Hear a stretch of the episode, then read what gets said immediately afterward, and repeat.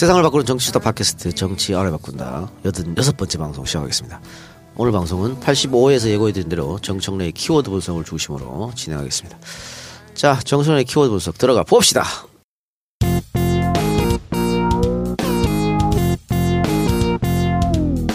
정청래 키워드 분석. 이번 주 키워드 인사와 대통령 지지율이었는데 뭐부터 하실까요? 인사. 네, 하세요. 네, 인사가 만사다. 예. 근데 잘못하면 인사가 망사다. 와이스 때 그렇게 됐죠. 네, 그렇게 됐죠.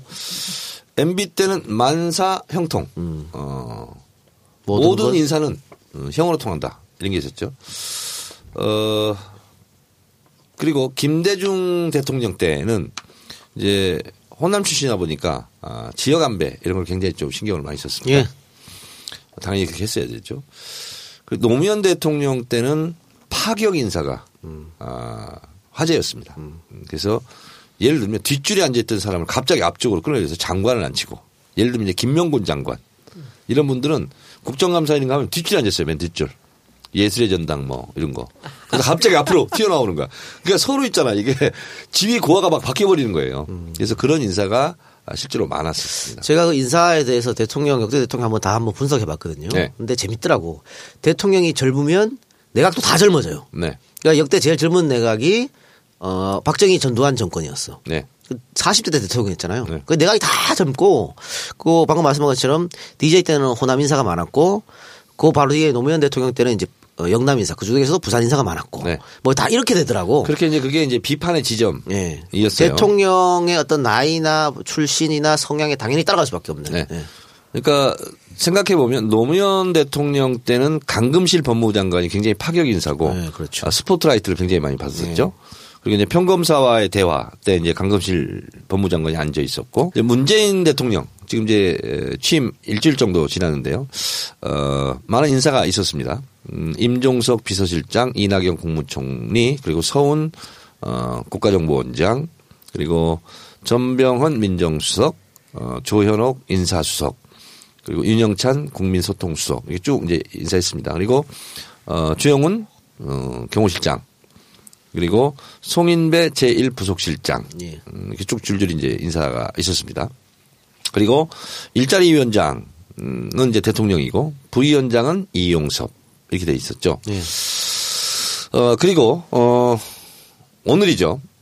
어제죠. 음 양정철 전 비서관이 어, 이선으로 후퇴했고 이호철 전 민정수석도 어 외유. 떠났습니다. 예. 음, 그리고 어, 최재성 전 국회의원도 어, 이선으로 물러나겠다. 예. 아, 이런 일이 있었습니다. 어 그리고 조국 민정수석이 어, 지금까지는 가장 아 뭐랄까 좀 특이한 인사고 좀 스포트라이트를 받는 인사 이렇게 돼 있습니다. 근데 지금까지는 대통령이 본인이 이제 임명할 수 있는 사람 임명한 거잖아요. 네네. 나머지 내각 같은 경우는 이제 총리 제청권을 받아서 총리 총리 제청을 받아서 국회 인사청문회를 통과해야 되는 네. 뭐 그런 건데. 어, 통과는 하지 않아도 됩니다. 그냥 인사청문 절차만 거치면 그렇습니다. 되는 거죠. 앞으로 대통령이 인사할 게 너무 많, 많아요 지금. 음. 그래서 그러면 이제 이, 방금 이 총리 인사 제청권 얘기했잖아요. 네. 근데 총리도 인사청문을 받아야 되지 않습니까? 그렇습니다. 24, 국회, 25일 예, 국회 동의가 있어야 됩니다. 예, 예정이 돼 있다고 하는데 그 총리만큼은 인사청문회를 거치고 음. 국회에서 표결을 해야 됩니다. 그러면 총리가 이제 국회 통과한 뒤에 인사 제청권을 행사하는 겁니까? 아니면 그 전에 대통령이 협의할 수 있는 건가요? 어, 헌법상은 음, 31일 날 국회 표결이 이제 예정돼 있거든요. 그 이후에 해야 됩니다. 네. 어. 그래서 만약에 31일 날 통과가 안 된다, 좀 지연이 된다 그러면 유일호 경제부총리로 하여금 어, 재청권을 행사하도록 하겠다 음. 이런 방침인 것 같습니다. 지금도 사실은 무리하면 약간의 모양새가 좀 이상할지 몰라도 지금 유기로 경제부총리가 국무총리 권한 대행이잖아요. 그래서 지금 할 수는 있다. 할 수는 있어요. 할 수 근데 있어요. 그렇게 안 하는 거죠. 네, 안 하는 거죠. 자, 그래서 이제 인사가 이제 있고 지금 연일 이제 뉴스를 달구고 있는데 이번 인사의 특징이 이 작가 예. 뭐 같아요? 소통. 아니야? 소통. 그건 너무 평범한 그래요? 부서이고 어, 모르겠어요. 이번 인사의 특징은 언론에서 많이 안 나옵니다. 문재인 대표를 지금까지 보좌했던 어, 소위 말하는 친문 핵심들이 이선으로 후퇴한 것이 저는 가장 큰 특징인 것 같습니다. 별 마음에 안 드는데. 네, 뭐 마음에 들든 안 들든 어, 그렇습니다. 그리고 왜 마음에 안 드세요? 아, 전 대통령 만든 사람들이 대통령하고 같이 협의해서 국정을 쭉 끌어나가기 맞다고 봐요. 자 그런데 이 기조는 음, 대선 선거 운동 기간 내에도 유지가 됐었습니다. 그러니까 노무현 대통령 후보가 아니 노무현 대통령이 자꾸 문재인 대통령 후보가 연설하잖아요. 옆자리는 다 문재인 대통령과 가깝지 않았던 비문 계열들이 다 섰어요. 그 전면으로 등장한 거죠. 그리고 친문 인사들은 뒤로 다 빠져줬습니다. 그리고 지금 인사도 그런 양상입니다. 어, 그렇고요. 어, 어제 첫 출근을 했던 음, 청와대 대변인, 청와대 얼굴 굉장히 중요한 자리죠. 박수현 전 의원, 안희정의 복심입니다. 예. 저 깜짝 놀랐어요. 네, 지난번에 그 경선 때 상당히 상처될 말을 많이 하셨거든요. 많이 했죠. 네. 근데 그 양반을 쓰더라고. 대변인. 자, 그래서. 첫 번째 특징은 뭐냐면 소위 말한 친문 핵심들은 음, 일단 뒤로 좀 음, 그 떨어져 있고 그리고 대탕평의 원칙에 의해서 어, 주로 어, 문재인 대통령이 우호적이지 않았던 그런 인사들로 하는 것이 첫 번째 특징인 것 같고요. 그리고 이제 이거는 굳이 분석을 할 필요는 없는데 대체적으로 임종석 비서실장을 중심으로 50대가 중심이 됐다. 예, 이런 거고요. 우연의 일치인지는 몰라도 박원순 서울시장, 어, 서울시 출신이 유독 청와대에 수석 자리에 많이 있습니다. 이런 거고요. 뭐 행정 경험을 높이 샀다 이런 얘기도 있죠. 네, 그렇습니다. 그리고 저는 가장 잘한 인사는 조국 교수와 이정도 총무비서관. 예. 이정도 총무비서관은 진짜 이건 파격적인 겁니다. 예. 아세요 그분 누군지? 누군지 모릅니다. 모르죠. 그게 파격이고 그게 잘한 거죠. 그렇습니다. 그러니까 총무비서관 자리는 어, 소위 말하는 문고리 3인방의 핵심 중에 핵심인 거고요. 금고지기. 그리고 금고직입니다. 그리고 어, 대통령의 특수활동비가 있습니다. 네, 일명 어. 통치 자금이라고 그러는데요. 노무현 대통령 때는 깎고 깎아 가지고 나는 100억만 쓰겠다. 1년에. 1년에. 그건 영수증이 필요 없고 국정감사가 필요 없는 돈입니다. 어, 그런데 어, 이 돈은 총무비서관이 관리합니다. 그러니까 어디다 쓰죠 그 돈을? 1년에 500억 정도 되는, 아니, 임기 동안 500억 정도 되는데 그것은 대통령에 따라서 더 많을 수도 있고 적을 수도 있고. 제가 알고 있기로는 정확한 건 아닌데 이것도 추론인데 김대중 대통령 때는 1년에 300억 정도 되지 않았나 이렇게 추론을 하고요. 근데 노무현 대통령 때는 100억이라고 알려져 뭐에다 있습니다. 쓰는 거예요? 이건 뭐냐면 어디 가면 있잖아요. 금일봉. 아. 그러니까 어디 시차를 간다거나 하면 이게 경력금 이런 거 있잖아요. 그래서 이제 그렇게 쓰시라고 이제 특수활동비가 있는데 그것도 다 총무비서관이 관리를 합니다. 언제 그런 용돈 좀 받아보나? 아, 근데 노 대통령은 그 그런 데만 쓰지 않고 또 공공의 이익을 위해서 나중에 그러니까 그렇습니다. 그러니까 굳이 뭐 꼭 근데 이 용도는 대통령 마음이에요. 그렇죠. 그래서 어느 단체에 기부할 수도 있고. 어 근데 이제 제가 알, 알고 있기로는 어 노무현 대통령이 그것도 다 안 쓰고 반납을 많이 하셨다고 그럽니다. 음. 그래서 진짜 바보 아니냐. 그냥 써도 되는데 이렇게 원칙을 지켰다고 그러고. 그러니까 그렇기 때문에 총무비서관은 최측근, 그 노무현 총수석이- 대통령은 최도술, 최도술 이렇게 했었죠. 네, 그 구속이 됐었죠. 예, 그리고 박근혜는 이재만. 네, 그렇습니다. 이렇게. 그래서 굉장히 이게 사고가 날 수 있고 굉장히 위험한 자리입니다. 그래서 문재인 대통령은 아예 그런 싹을 잘라버리자. 아, 일면식도 없다 그래서. 기획 예산처 출신 예산 전문가 아, 총무비서관을 앉힌 거예요. 저는 이것은 난 누가 추천했는지 알겠어. 오. 네, 엄청난 인사입니다. 이거 사실은 전양균 씨가 추천한 네. 것 같다. 아. 그럴 수도 있죠. 기재부. 또 그래서- 많이 포진했다는 얘기를 예. 있더라고요. 그래서 왜냐하면 어, 죄송합니다. 네. 하세요, 아니, 말씀하세요. 어, 얘기하세요. 박원순 시장 사람을 굉장히 많이 쓰는 것 같은데 저는 이렇게 생각해요. 그동안 이제 변호사만 하고 있었으니까 이 자기가 만나는 인재 풀이라는 게 되게 좁았잖아요. 근데 5년 동안에 대통령을 준비하면서 싱크탱크도 있고 많은 사람들을 만났잖아요. 음. 여기서 자기하고 코드가 맞는 사람들을 계속 이렇게 찾, 그렇겠죠. 만나간 거죠, 이렇게. 근데 대통령이 되고 나서까지 그 측근들을 또다시 등용할 필요는 저는 없다고 봐요. 근데 이번에 나도 멋진 게 그 이 정도 비서관하고 그 조국 교수 같은 조국 교수를 참 좋아하시더라고 옛날부터도. 조국 그랬더니 교수가 문재인을 더 좋아하는 것 같아. 아니 근데 몇 번을 저는 조국 교수를 굉장히 좋아하는구나라는 그런 느낌을 받은 적이 있었던 게 제가 홍보위원장 할 때인데 한 번은 저를 보자 그래서 이렇게 갔더니 조국 교수가 그러는데 뭐 이런 얘기는 요건 요렇게 하면 어떻겠냐 이렇게 얘기를 하시는 거예요. 근데 잘 안 그러시는 분이에요. 그래서 아 조국 교수 얘기를 굉장히 귀담아 들으시는구나라는 그때 로고 만들고 뭐 이런 거 할 때였었던 것 같아요. 근데 그런 걸 봤는데 조국 교수가 신선하고 참 좋은 것 같아요. 저는 그래서 아마도 그, 그동안에 측근으로 있던 사람들이 같이 들어가서 그들하고 같이 어울린다는 것이 상당히 좀 어렵지 자, 않은가. 어쨌든 어 소위 말해서 말이 탕평책이고 대탕평이지 그걸 실천하기는 굉장히 어렵습니다. 아, 그래요? 아, 근데 문재인 대통령은 이번에 그 대탕평이 탕 탕평책 이것이 굉장히 돋보인다. 그리고 역대 대통령 중에서 이렇게까지 실제로 실천을 한 경우는 드물었다. 그래서 대탕평 이것이 이번 어 인사의 가장 큰 어, 모험적인 사례다 이렇게 보고 있고요. 그리고 이제 일각의 언론에서는 어, 서시오다 뭐 이런 얘기도 있어요. 서울 시민단체 50대 뭐 이런 얘기도 하는데 그것은 서울시? 이제 그거는 이제 에, 기계적인 이제 분류라고 보고 저 사람은 어떻게 보세요? 총리. 총리 잘한 거죠. 호남에서는 난립니다. 뭐가요?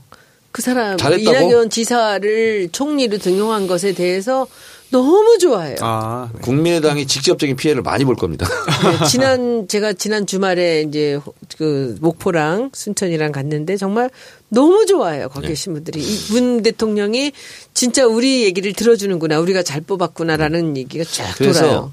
저는 이제 문재인 대통령의 여러 가지 성격을 추론해 보건데 자기랑 친하지 않아도 친하지 않아도 아 이 사람이 적임자다 하면 과감하게 쓰는 어, 그래서 앞으로 어, 기대하세요 예측합니다 제가 문재인 대통령을 그렇게 괴롭히고 못 살길고 했던 사람도 입각할 가능성이 나는 있다. 이렇게 봅니다. 그래서 그런 사사로운 감정에 의해서 인사하는 것은 아니다. 그래, 그- 그래서 대체적으로 집권 초기에는 가장 음, 주목받고 그리고 대통령 지지도에서 가장 영향을 받는 것이 사실은 인사입니다. 장관 인사를 많이 하기. 장관 인선도 그러면 당평 쪽으로 갈 것 같습니까? 네 그렇습니다. 나 진짜 너무 재미난 얘기 들었는데 오늘 그 공무원 무슨 연수원 같은 데서 그 정청래 의원한테 강의해달라고 컨택이 왔다며 어디라고는 얘기하지 맙시다 우리 아직 못 들었어요? 못 들었어요? 못 들었어요? 네. 거기 그 관공서에서 공무원들 교육을 하는데 뭐냐면 문재인의 통치 그 그거를 강의해달라고. 컨셉에 대한 거를 강의를 해달라고 요청이 왔대요. 그래서 네. 김, 김성희 보좌관한테 김성희 얘기는 지금 금기어야. 대목을 써가지고 되게 쓰면 안 돼. 그, 그래가지고 연락이 와서 제주도래요. 그래서 뭐 모든 여비, 그 경비 다 되고, 그리고 그, 그래서 100만 원 이하면 하지 마라. 100, 만 원. 근데 그 너무 놀래가지고, 그게 그 공무원 무슨 연수원에서 그래서 그래서 세상이 참 바뀌었군요. 그랬더니 그쪽 사람들도 막 웃더래. 그러니까 그걸 지금 상황에서 정청래 전 의원 같이 그 얘기를 잘할 사람이 누가 있겠냐고. 그래서 그렇습니다. 그래서 이제 저는 어 제가 이제 행간을 읽- 읽으려고 많이 노력하고 그리고 이제 언론에 보도되지 않는 거 그리고 이제 문재인 대통령의 표정 이런 거 보면 아 저때 심정이 어떻겠다 이런 거 알잖아요. 근데 어 갑자기 대통령형 얼굴로 바뀌었어. 똑같은 얼굴인데 후보 때하고 대통령이 됐을 때하고 얼굴이 달라 달라졌고요. 표정이 딱 두 개가 있거든요. 어, 자신감 이런 게 있고 여유. 그- 그래서 두 개가 얼굴에 딱 써 있어요. 그래서 저는 이제 그 대통령 되고 나서는 못 만났잖아요. 그래서 난 대통령 되고 나서 한번 만나보고 싶어. 왜냐면 너무 좋을 것 같아. 예전에 맨날 공격받고 막 힘들고 이럴 때만 우리 봤잖아요. 그래서 지금은 여유 있고 당당하게 대통령으로서 그 모습이 굉장히 보기 좋습니다. 그 우리 TBS 대선 방송 같이 했잖아요. 네. 근데 의원님 가시고 나서 저런 게 있었어. 코너 중에 그 각기 한 명씩한테 어 본인이 만약에 추천할 수 있는 권한이 있으면 추천해라 장관을 그 대본에 그래서 아 굉장히 고민되더라고 누구를 할까 그래서 난 내가 문체부였거든. 그래서 방- 소장은 너무 딱 떠오르는데 너- 방송에 그 얘기하면 너무 속물 같아가지고 도종환으로 바꿨어요. 도종환 의원 했으면 좋겠어요. 지금 이렇게. 하십시오, 지금. 어? 지금 하십시오. 아 그때 했다고 그렇게. 아니 아니 저기 도정환 의원님이 굉장히 중요한 역할을 이번에 하셨습니다. 블랙리스트는 그분 아니었으면 안 됐어요. 그래서 저는 지금 저한테 누가 묻는다면 저는 뭐 1초도 생각 안 하고 도정환 의원님이 무체부 장관 가야 된다고 생각합니다. 왜냐하면 정리를 좀 해야 돼요. 그들한테 자신감도 좀 줘야 되고 블랙리스트 관련되는 거 우리 지금 블랙리스트가 여기서 나오지 않았다면요. 김기춘도 못 잡아놓고 조윤선도 그대로 있고요. 근데 결정적인 단서를 못 잡았습니다. 근데 그것을 해서 문체부가 전체가 들고 일어나서 모든 사람들이 안에 내부 고발이 나왔던 게 블랙리스트거든요. 그러니까 저는 뭐 어떻게 보든지 도정환 의원이 저는 문체부 초기 장관 가는 일이 게 있었어요. 맞다고 도정하는 생각합니다. 거라고. 네. 그래가지고 전화 꺼놓고 자요, 켜놓고 자요. 저 꺼놓고 자요. 아. 그왜 꺼놓고 자요? 잘 때 시끄럽잖아요. 그래 꺼놓고 잔대. 관심이 없군요. 네, 관심이 없어. 그, 아, 그게 아니지. 이미 벌써 다 결론이 났을 수 있어. 저는 오늘 의- 의총회에 갔을 때 옆에 가서 장관님. 아, 그랬어요? 네. 막 죽으려고 그래, 약올라. 근데 저는 뭐, 일, 그 사람이 제일 저는 뭐, 적, 적임자라고 생각을 합니다. 5월 18일 목요일에 음. 그 서울 환경영화제 개막식이 있는데 여기에 그 블랙리스트 영화인 초대하는 이벤트가 있어요. 어머나. 예, 블랙리스트 award 이벤트가 어머. 있어가지고 여기에서 그 세 개 부분의 어떤 시상을 한다고 합니다. 음. 그래가지고 많은 그런 그 소외됐던 전 정권에서 핍박받았던 영화인들이 많이 참석할 거라고 하는데 음. 누구 올지는 잘 모르겠습니다. 우리도 재미로 한번 해보죠. 손소 변호사는 한 네. 명만 딱 추천할 수 있으면 뭘요? 재미로 아까 장관. 얘기했잖아. 아, 문체부에 장관이요? 도정한 이렇게 장관. 재미로 하는 건데 고민하지 마. 그냥 아, 고민. 해. 저는 그 콘텐츠 진흥원장의 음. 이동영 작가님. 장관 콘텐츠 잘- 아니잖아. 잘 만들지 그래. 아, 그냥 저 다시 할래. 예, 하세요. 저는 문체부 장관이 지금 그 블랙리스트 때문에 충분히 그 도정환 의원님이 1순위로 가치가 있다고 생각하지만 평창올림픽 있잖아요. 그래서 저는 안민석 의원이 일기 장관 했으면 좋겠다 안민석 생각을 했어요. 네. 그리고 그 다음에 도정환 의원이랑 이렇게 돌아가면서 하면 되지 본인은 않을까. 언제? 나는 말기에 할게. 말기에. 자, 청문회, 음. 청문회 하셔야 돼요. 자, 여러분 오해하지 청문회 마시고. 나는 걱정이 없어요. 예, 오해하지 저- 마시고. 저는- 음, 재미로 하는 거니까 정의연 어, 하세요. 예. 저는 어느 자리든 저는 정세현 전 장관 있잖아요. 거기를 중용했으면 좋겠다. 전 통일부 장관? 예, 예. 장관 한 번 했는데 또 해요? 아니 그러니까 저는 사실은 제가 쭉 관료들도 많이 만나고 장관들도 많이 알고 지내잖아요. 근데 어 김대중 대통령에게 임동원이 있었다면 네, 네, 네, 네. 문재인에게 정세현이 있다. 난 이렇게 됐으면 좋겠어요. 그래서 그분은 뭐 총리를 하든 다시 또 통일부 장관 하든 뭘 하든 간에 한번 보실까요?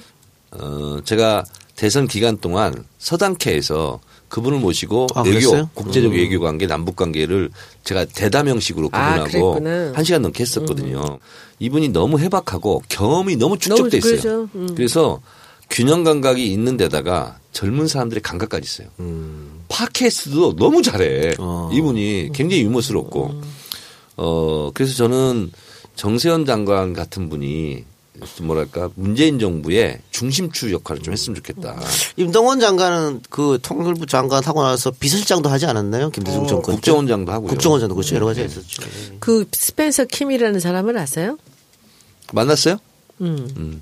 그 사람 혹시 모르세요? 그 굉장히 성공한 그 이제 미국에 계시는 사업가인데 그 아들이 그, 그 눈이 와가지고 이렇게 그 이제 차가 움직이질 못해갖고 그 가족을 구하려고 나왔다가 결국은 동사했고 그거 몰라요? 그래서 그분이 헬리콥터 띄워가지고 그 장소를 알아가지고 기지국을 다 만들어서 근데 그분이 이제 아들을 잃었죠. 근데 그리고 인생이 바뀌었다는데 그분이 이제 사람을 수소문을 해서 저를 만나자고 연락이 왔어요. 그래서 제가 만났더니 두 개, 두 가지를 저한테 부탁을 하시더라고요.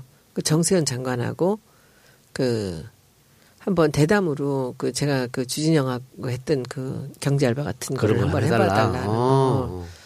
그리고- 나라에 바뀐다. 그렇지 그렇게 하고 그걸 첫 번째 조건이고 둘째는 주진영 공선생 좀 만나게 해달라고. 음. 그 우리 나갔던 그 모든 그 페북 라이브를 두 번 세 번씩 다 들으셨대요. 음. 그래서 그래서 한번 같이 만난 적이 있었는데 그럼 저도 한번 관심을 갖고 좀 보겠습니다. 네, 네, 네. 알겠습니다. 자, 그러면 여기서 아까 그 부분에 하나만 더 오랜만에 왔으니까 예, 제가 하나 예, 또 팁을 하세요. 드릴게요. 예.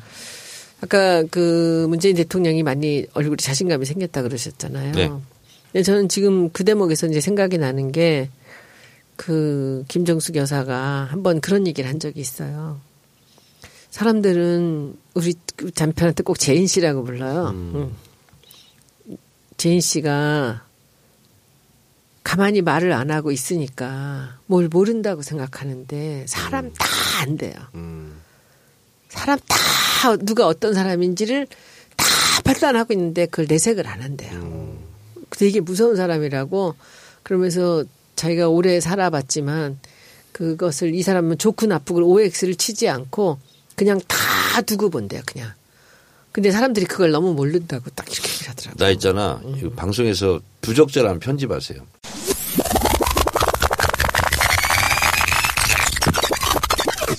편집하세요.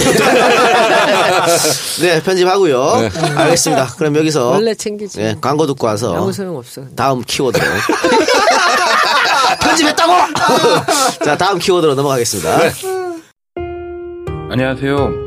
이 작가님의 영원한 팬 세무사 이근홍입니다. 그동안 이 작가님 전국 방방곡곡 돌아다니며 수고 많이 하신 걸로 압니다. 이 작가님의 노고에 감사하다는 말씀 전하고 싶습니다. 세무신고는 전국 어디든 다 가능하니 궁금한 점 있으시면 전화 부탁드립니다. 010-9308-3011입니다. 팟캐스트 할인은 당연히 기본이고요. 다음과 네이버에도 이근홍 그린 세무를 검색하면 찾아보실 수 있습니다. 이상 이근홍 세무사였습니다. 감사합니다. 에어컨 청소는 자주 하는 것이 아니라서 한번 청소할 때 꼼꼼히 제대로 해야 합니다. 많은 업체에서 원가 절감 때문에 PB원을 사용합니다. PB원은 독해서 때는 잘 지워지지만 알루미늄이 부식됩니다. 그래서 에어컨 바람과 함께 쇳가루를 먹어야 하는 불행한 일이 발생합니다. 건강한 에어컨 사용을 위해 청소하는데 쇳가루를 먹어야 한다면 청소의 의미가 사라집니다. 굿모닝 홈케어는 PB원보다 약 70배 이상 더 비싼 세정제를 사용합니다. 청취자 여러분의 건강은 소중하니까요. 그리고 세균과 곰팡이도 확실히 잡아드립니다. 010-9985-5106 010-9985-5106 감사합니다. 이근홍 그린 세무회계 사무소 광고였는데요. 아, 전국 어디에서든 전국구로 전국 단위로 세무 신고 가능합니다. 세금, 세무 관련해서 궁금하신 점이 있으면 언제든 연락 주시면 되고요. 특히 아, 이거 참 좋네요. 팟캐스트 정치 알바 청취자분들을 위한 특별 할인도 가능합니다. 네이버 다음에서 이근홍 그린 세무사를 검색해 주세요. 전화번호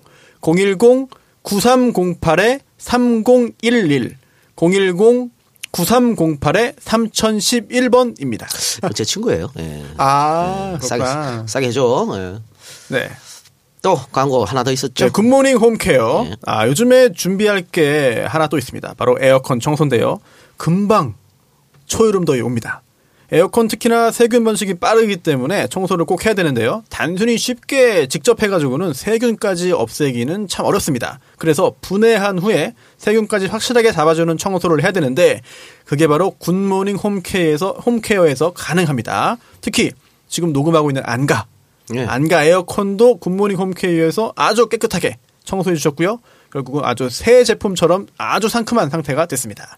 안전한 에어컨 사용을 위한 친구 굿모닝 홈케어 광고 전화번호 010-9985-5106 9985-5106번입니다. 예. 많이 이용해 주시 기 바라고. 자, 정성의 키워드 분석 두 번째 대통령 지지율입니다. 네, 대통령 지지율. 네. 어, 총선 이런 선거 때 보면 인지도가 깡패다. 이런 얘기 있죠.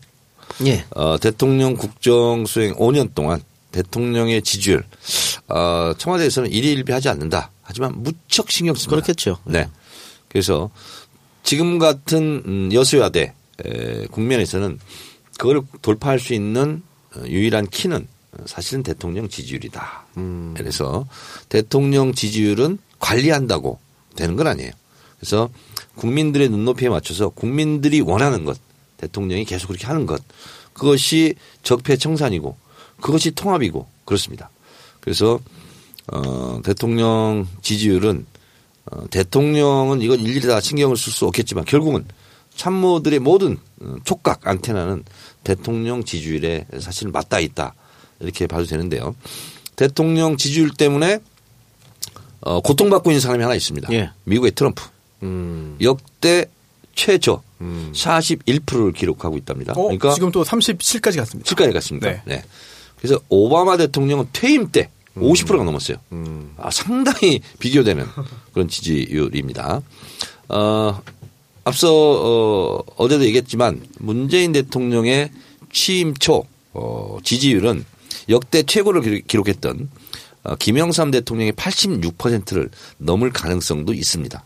근데 이것이 어, 저는 좀 걱정이 앞서는 것이 어, 최장직 교수의 민주화 이후의 민주주의라는 책에 보면 어, 너무나 기대가 크면 실망이 크죠. 그래서 어, 실망과 열망의 사이클이 반복되고 있다. 이것이 87년 이후에 30년 동안의 한국의 정치 상황이라고 볼 수 있는데 문재인 대통령은 이 실망과 열망의 사이클 곡선을 과연 바꿀 수 있을 것인가 아, 이런 것도 어, 저한테는 개인적으로 관심 음, 사항입니다. 예, 리얼미터에서 조사했던 문재인 대통령 국정수행 전망 좀 구체적으로 살펴보면요. 네. 매우 잘할 것이 41.6, 대체로 잘할 것 33.2 이렇게 해서 잘할 것이라는 응답이 74.8 네. 그리고 별로 못할 것 9.7, 매우 못할 것 6.3 이렇게 해서 지금 16% 이렇게 나와 있습니다. 예. 그래서 지금 대체로 따져보면 어, 박근혜 대통령 탄핵에 반대했던 20에서 25% 어, 여기는 여전히 홍준표 자유한국당을 찍었던 그런 표로 남아 있는 거고요. 그리고 어, 대통령 지지율에서도 그게 좀 나타나거든요. 그러니까 호남 같은 경우는 거의 90%에 육박하고 있고요. 그리고 60대 같은 경우는 좀 낮습니다. 근데 거기도 역시 이제 과반을 넘기는 넘었는데. 어쨌든 많은 사람들이 그 문재인 대통령에 대한 기대감을 수치로 표현해 준 거라고 볼수 그러니까. TK에서도 이제 한겨레 신문 여론조사 잘할 것이다. 전망치에서는 86.9, 87에 가깝고요.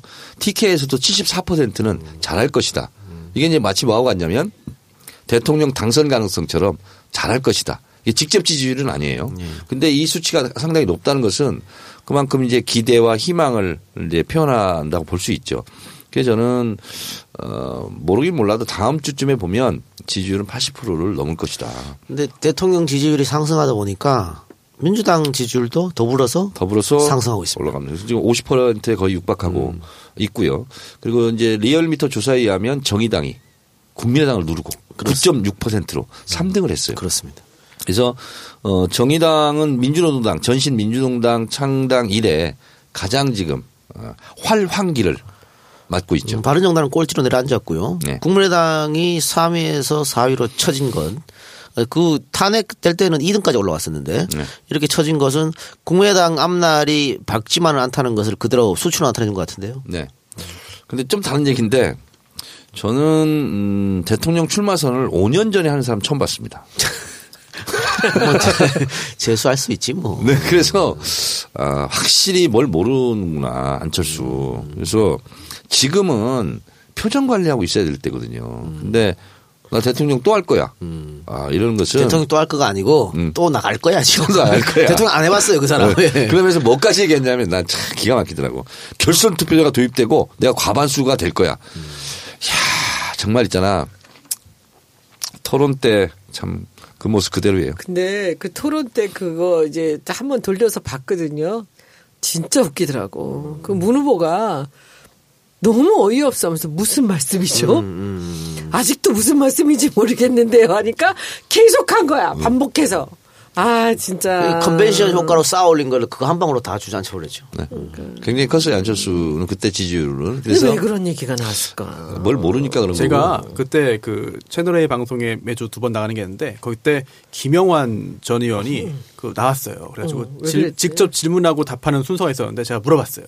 도대체 이해가 안 가는 부분인데 그게 도대체 그 다 회의를 해가지고 그렇게 하기로 작정을 하고 한 거냐?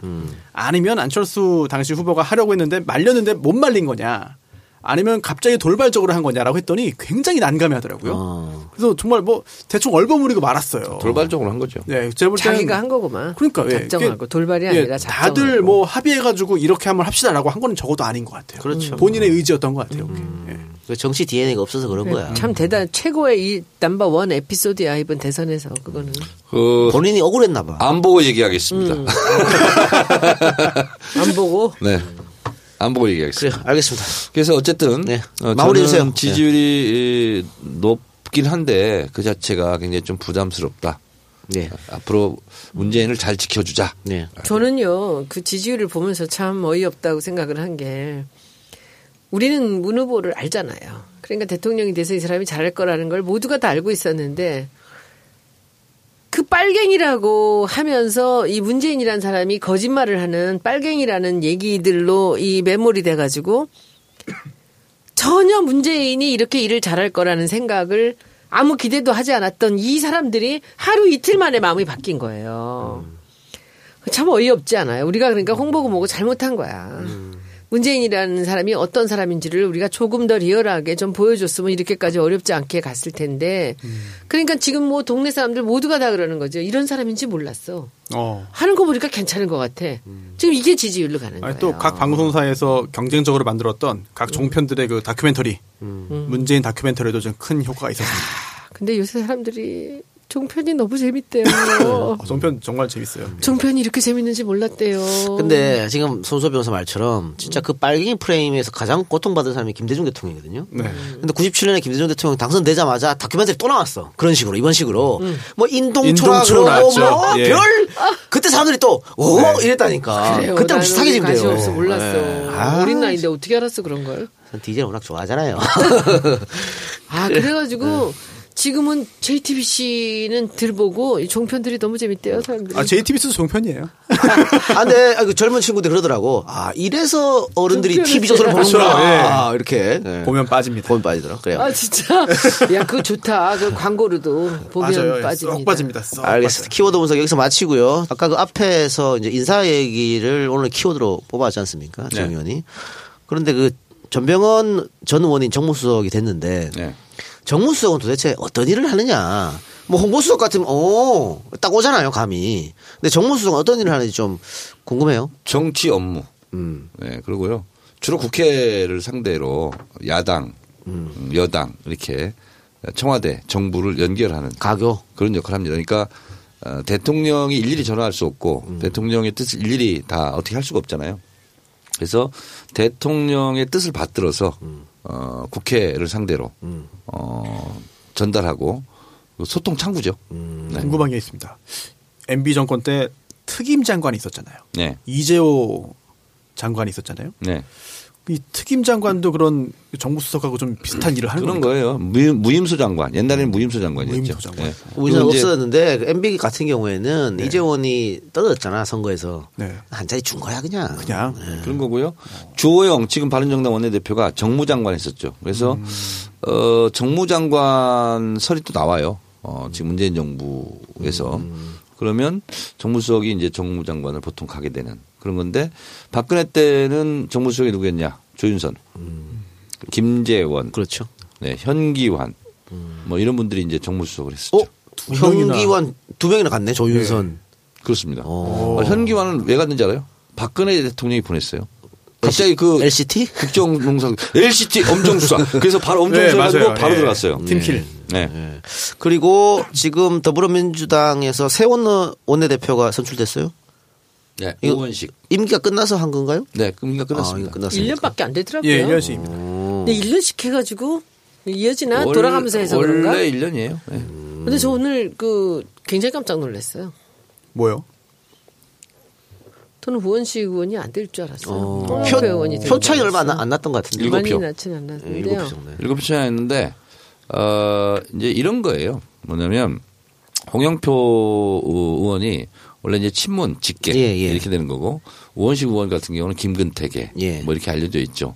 그래서 사실은 뭐 제가 이건 이렇게 저렇게 그냥 다 밝힐 수는 없지만 어 저한테까지 전화가 왔어요. 음. 누구 누구를 찍어달라고 도와달라고. 그래서 손혜원 의원을 좀 얘기해달라고 뭐 이런 것도 있고. 음, 옛날에 한 번 했잖아 그, 지난번. 근데 이런 거예요. 문재인 대통령이 뽑혔으니까 그러면 문재인 대통령과 가까운 사람으로 뽑아야 되는 거 아니냐. 그러면 이제 홍영표 의원이 뽑혔어야 되는 거예요. 근데 이 정치판은 특히 손혜원 의원 잘 아셔야 될 게 뭐냐면 선거 때 제일 안 먹힌 게 뭔지 아세요? 문재인 대통령과 친하다? 그럼 문재인 대통령이 막 사진 찍어가지고 팜플렛을 만들면 문재인을 좋아하는 사람이 다 찍을 줄 알아요. 문재인을 좋아하는 것과 문재인이랑 친한 사람을 지지하는 것과는 다른 문제예요, 이게. 그래서 그게 안 먹혀요. 난 너무 오늘 음. 놀랬어 사실은. 오늘도 원내대표 선거가 난 그런 너무 겁니다. 놀라서 저는 압도적으로 홍영표 의원이 될 거라고 생각한 게 제가 이제 주로 친문이나 뭐 이런 사람들한테 다 물어봤는데 다 홍영표 의원이라는 그렇습니다. 거예요. 그래서 근데 이제 이쪽에 또 다른 쪽은 이 의원식 의원 쪽 하는 사람들이 또 있었고 근데 저는 그래서 압도적으로 될 줄 알고서는 진짜 저는 몰랐어요. 근데 진짜 어떻게 이렇게 돼? 그래서 나는 이 국회의원들도 그렇고 모든 이 투표에서는 참 냉정한 그 결과들이 그렇습니다. 항상 그러니까 보이는 것 같아. 미국 선거를 보세요. 무서워. 오바마가 힐러리를 얼마나 밀었어요. 근데 오바마는 50%가 넘어. 근데 오바마가 민다고 힐러리를 안 찍어요. 오바마 지지율대로 하면 오바마 좋아하는 사람이 다 힐러리를 찍어야 되잖아요. 그래서 참 일, 이상해요. 1차 관계와 2차 관계는 다 다르고 그래서 특히 선거에 나간 사람들이 객관적으로 어, 자기 오류에 빠지는 게 있어요. 제일 옛날부터 제가 선거는 20대부터 이렇게 선거 기획사도 제가 다녀보고 카피라이트 해봤잖아요. 다 빠지는 게 지금은 이제 그렇지는 않아요. 제일 먼저 따지는 게 뭔지 알아요? 지역구에 가서 아, 호남 유권자 비율이 몇 퍼센트지? 그리고 자기가 충청도 출신이야. 그럼 충청도 비율 출신 몇 프로였지? 그러면 55%가 나오잖아요. 그러면 55% 득표하는 줄 알아요. 그 참, 천만의 말씀이지. 천만의 말씀이지. 그러니까 이런 게 굉장히 좀 오류다. 이런 거고 그 대체적으로 보면 그래서 누구 이름을 팔고 이러는 거는 DJ 때 있잖아요. 호남에서는 먹혔어요, 그게. DJ한테 공천받으면 무조건 됐으니까. 그것이 끝이었어요. 그 이후로는 그런 게 없습니다. 그래. 그런데 뭐 저는 어떻게 당선을 시켰어요? 어, 뭐 본인의 역량 아니겠어요? 아우, 손혜원의 역량. 오, 오, 야. 웬일이야? 이 시대 참 겸손이 있네. 그래. 근데 뭐 우원식 의원이 민평론계라고 해도 또 한때는 또 그 언론에 의해서 친문으로 또 분류되고 그랬으니까. 근데 저는 하나 개파색이, 이번에 예. 굉장히 중요한 일은 그 임기 시작된 다음 날 인천공항 가셨잖아요. 인천공항 가서 그 만 천 명을 비정규직을 정규직으로 해놨잖아요. 그날. 그게 우원식 의원이 굉장히 오랫동안 공들였던 프로젝트예요. 을지로 위원회. 예. 그래서 그때 저는 오늘도 그 얘기를 자기가 기조연설에서 얘기를 하더라고요. 그러니까는 그 문 대통령이 그 자리를 첫날 가준 것에 대해서 자기가 너무 고맙다. 그리고 그걸 굉장히 강조를 했는데 근데 이상한 거는 제가 아는 친문들은 다 저쪽이었는데 누가 찍었냐고 여기를 도대체가 난 너무 희한했어요 오늘. 제일 어려운 선거가 원내대표 선거입니다. 그렇지요? 네. 국회의원들만 유권자잖아. 아 무서워요. 선수 중에 선수네요. 완전 진짜 어려워요. 아, 근데 이제 뭐 더불어민주당에서 뭐 주류 비주류 뭐 지문 반문 할 필요가 없잖아요. 예. 이제는 뭐 대통령 중심으로 똘똘 뭉치려고 그래요. 예. 그런 모습이 좀 보이지 않나요? 네네. 아니요. 자, 근데 예. 문재인 대통령이 19일 날 어, 각당 원내대표를 청와대로 초청했죠. 음. 굉장히 잘하시는 거예요. 아, 지금 당 대표 가지고. 네. 국- 국민의당이 김동철 의원이 새 원내대표. 네. 예, 그래요.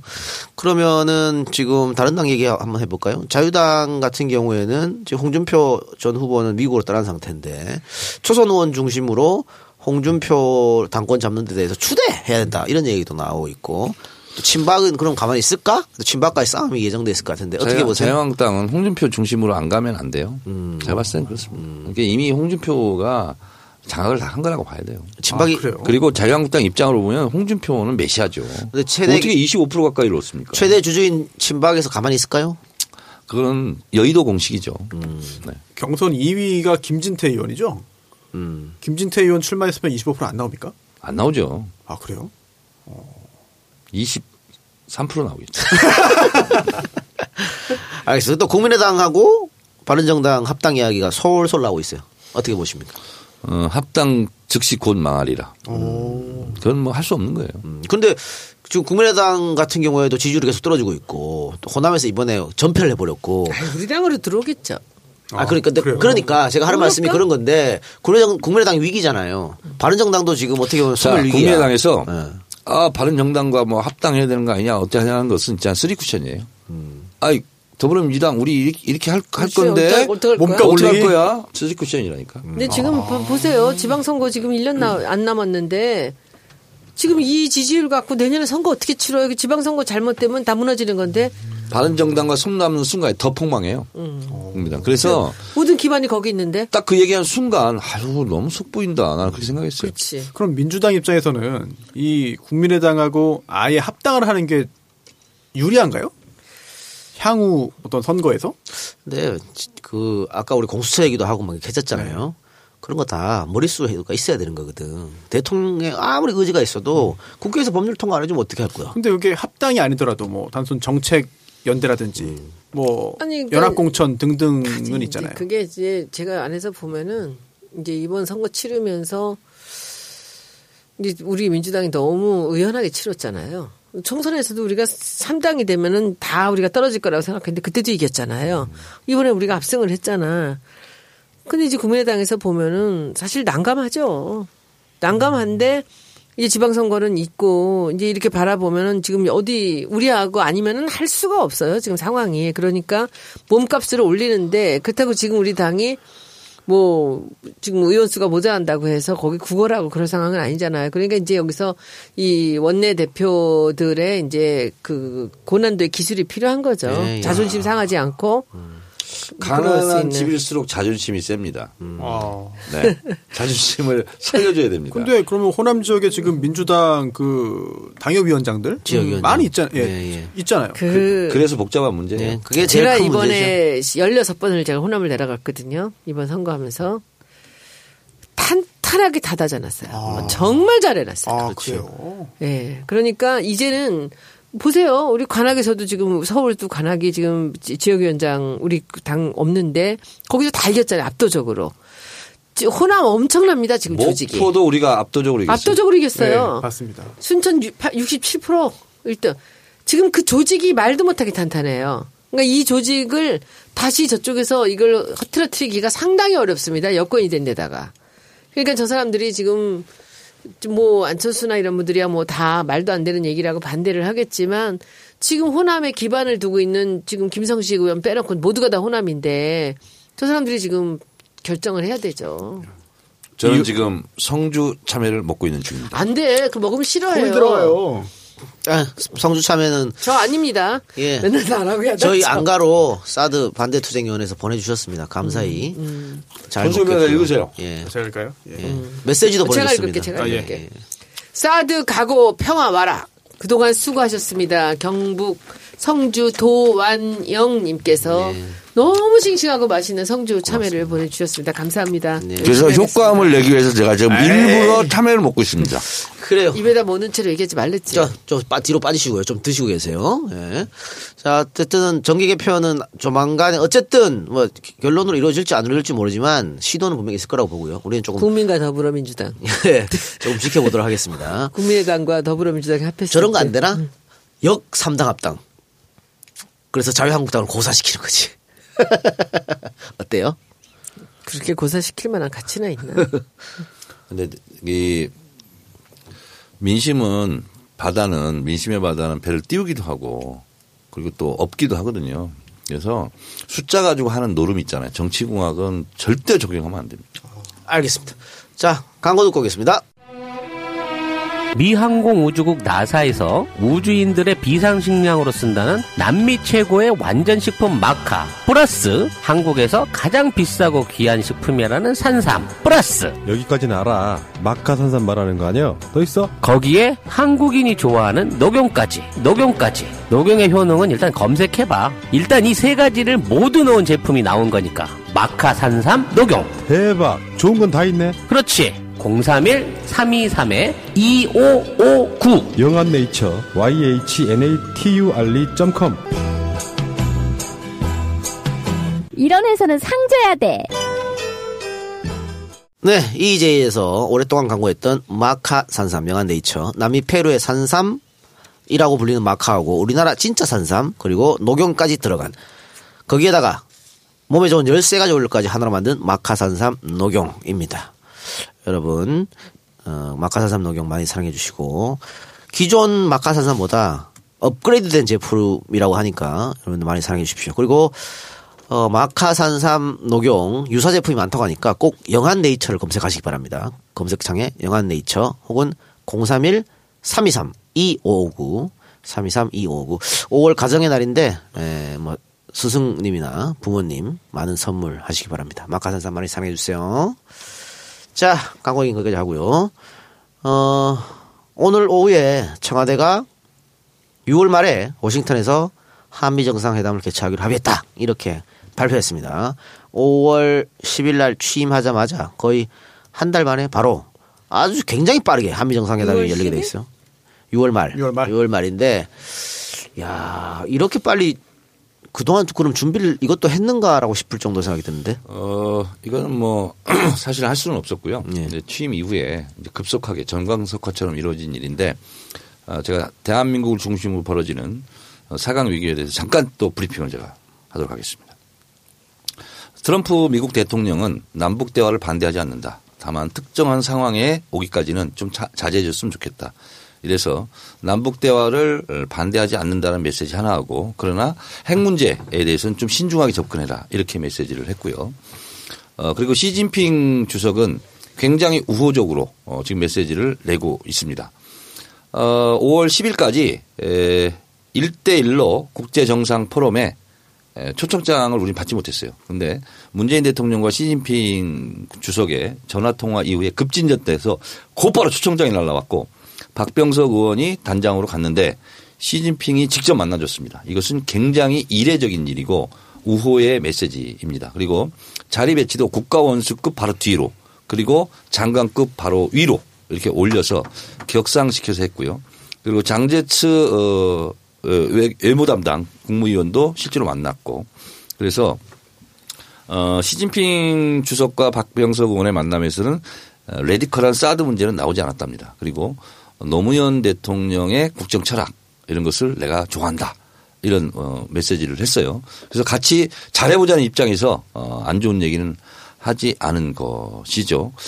어, 그리고 어, 문재인 대통령이 첫 시험대였던 북한 탄도미사일 5월 14일 발사에 대해서는 아주 모범적으로 아, 이렇게 대처해야 된다 하는 것처럼 전광석화처럼 이것도 잘 대처했고요.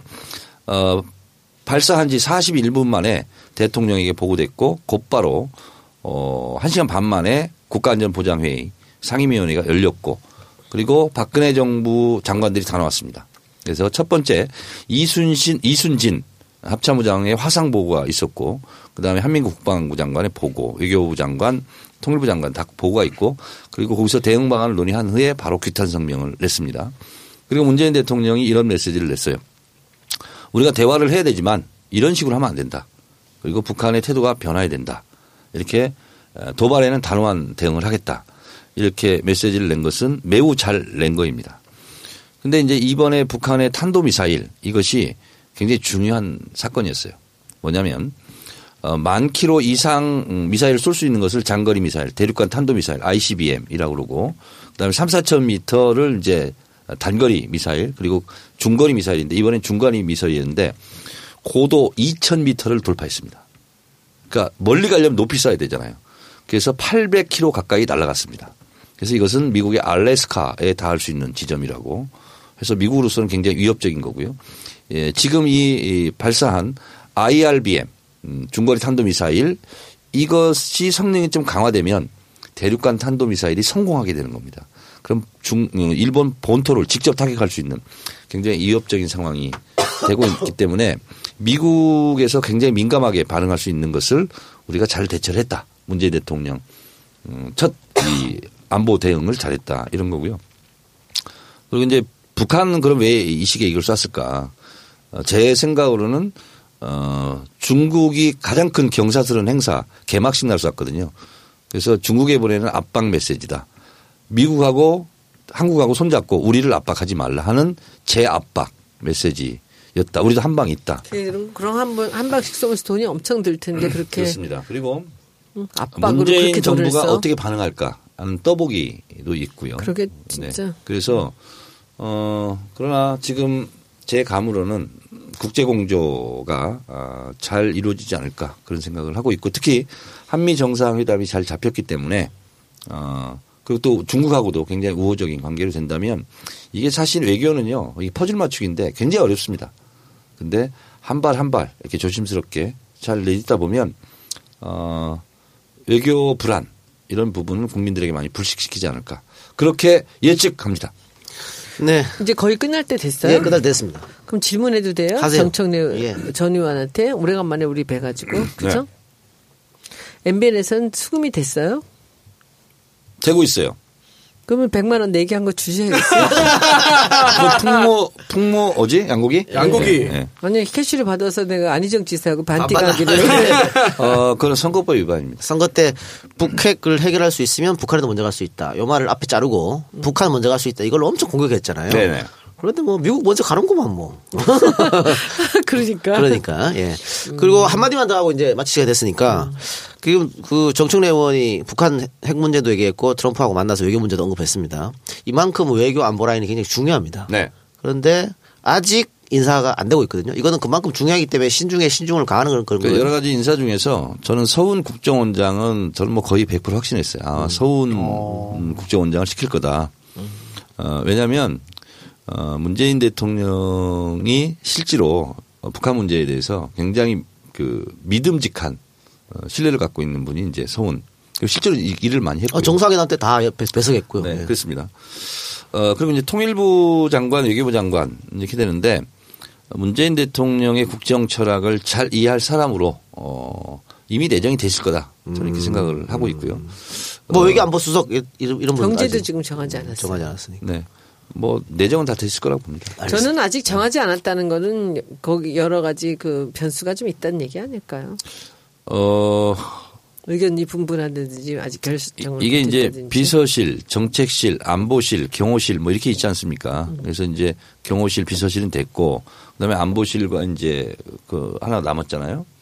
정책실. 근데 이제 정책실은 주로 이제 경제 통으로 하는 거고 안보실은 주로 이제 외교 통일 안보 국방 뭐 이쪽에서 하는 건데 뭐 잘하시겠죠. 알겠습니다. 자, 그럼 오늘 방송 여기서 마치고요. 소녀님 오랜만에 정식으로 복귀했는데요. 복- 복귀 소감 한마디 하고 마치겠습니다. 조심스러워가지고 이제 뭐말 함부로 아유, 하겠나. 내가 다 자른다니까 이제.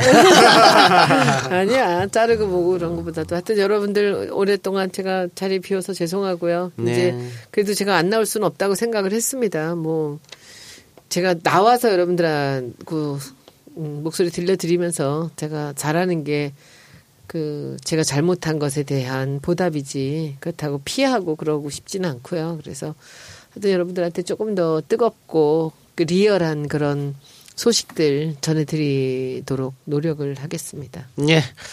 자, 이것으로 오늘 어, 방송 마치고요. 어, 저희는 87회 방송에서 찾아뵙겠습니다. 청취해주신 여러분 대단히 감사하고 세 분 고생하셨습니다. 네, 감사합니다. 고맙습니다.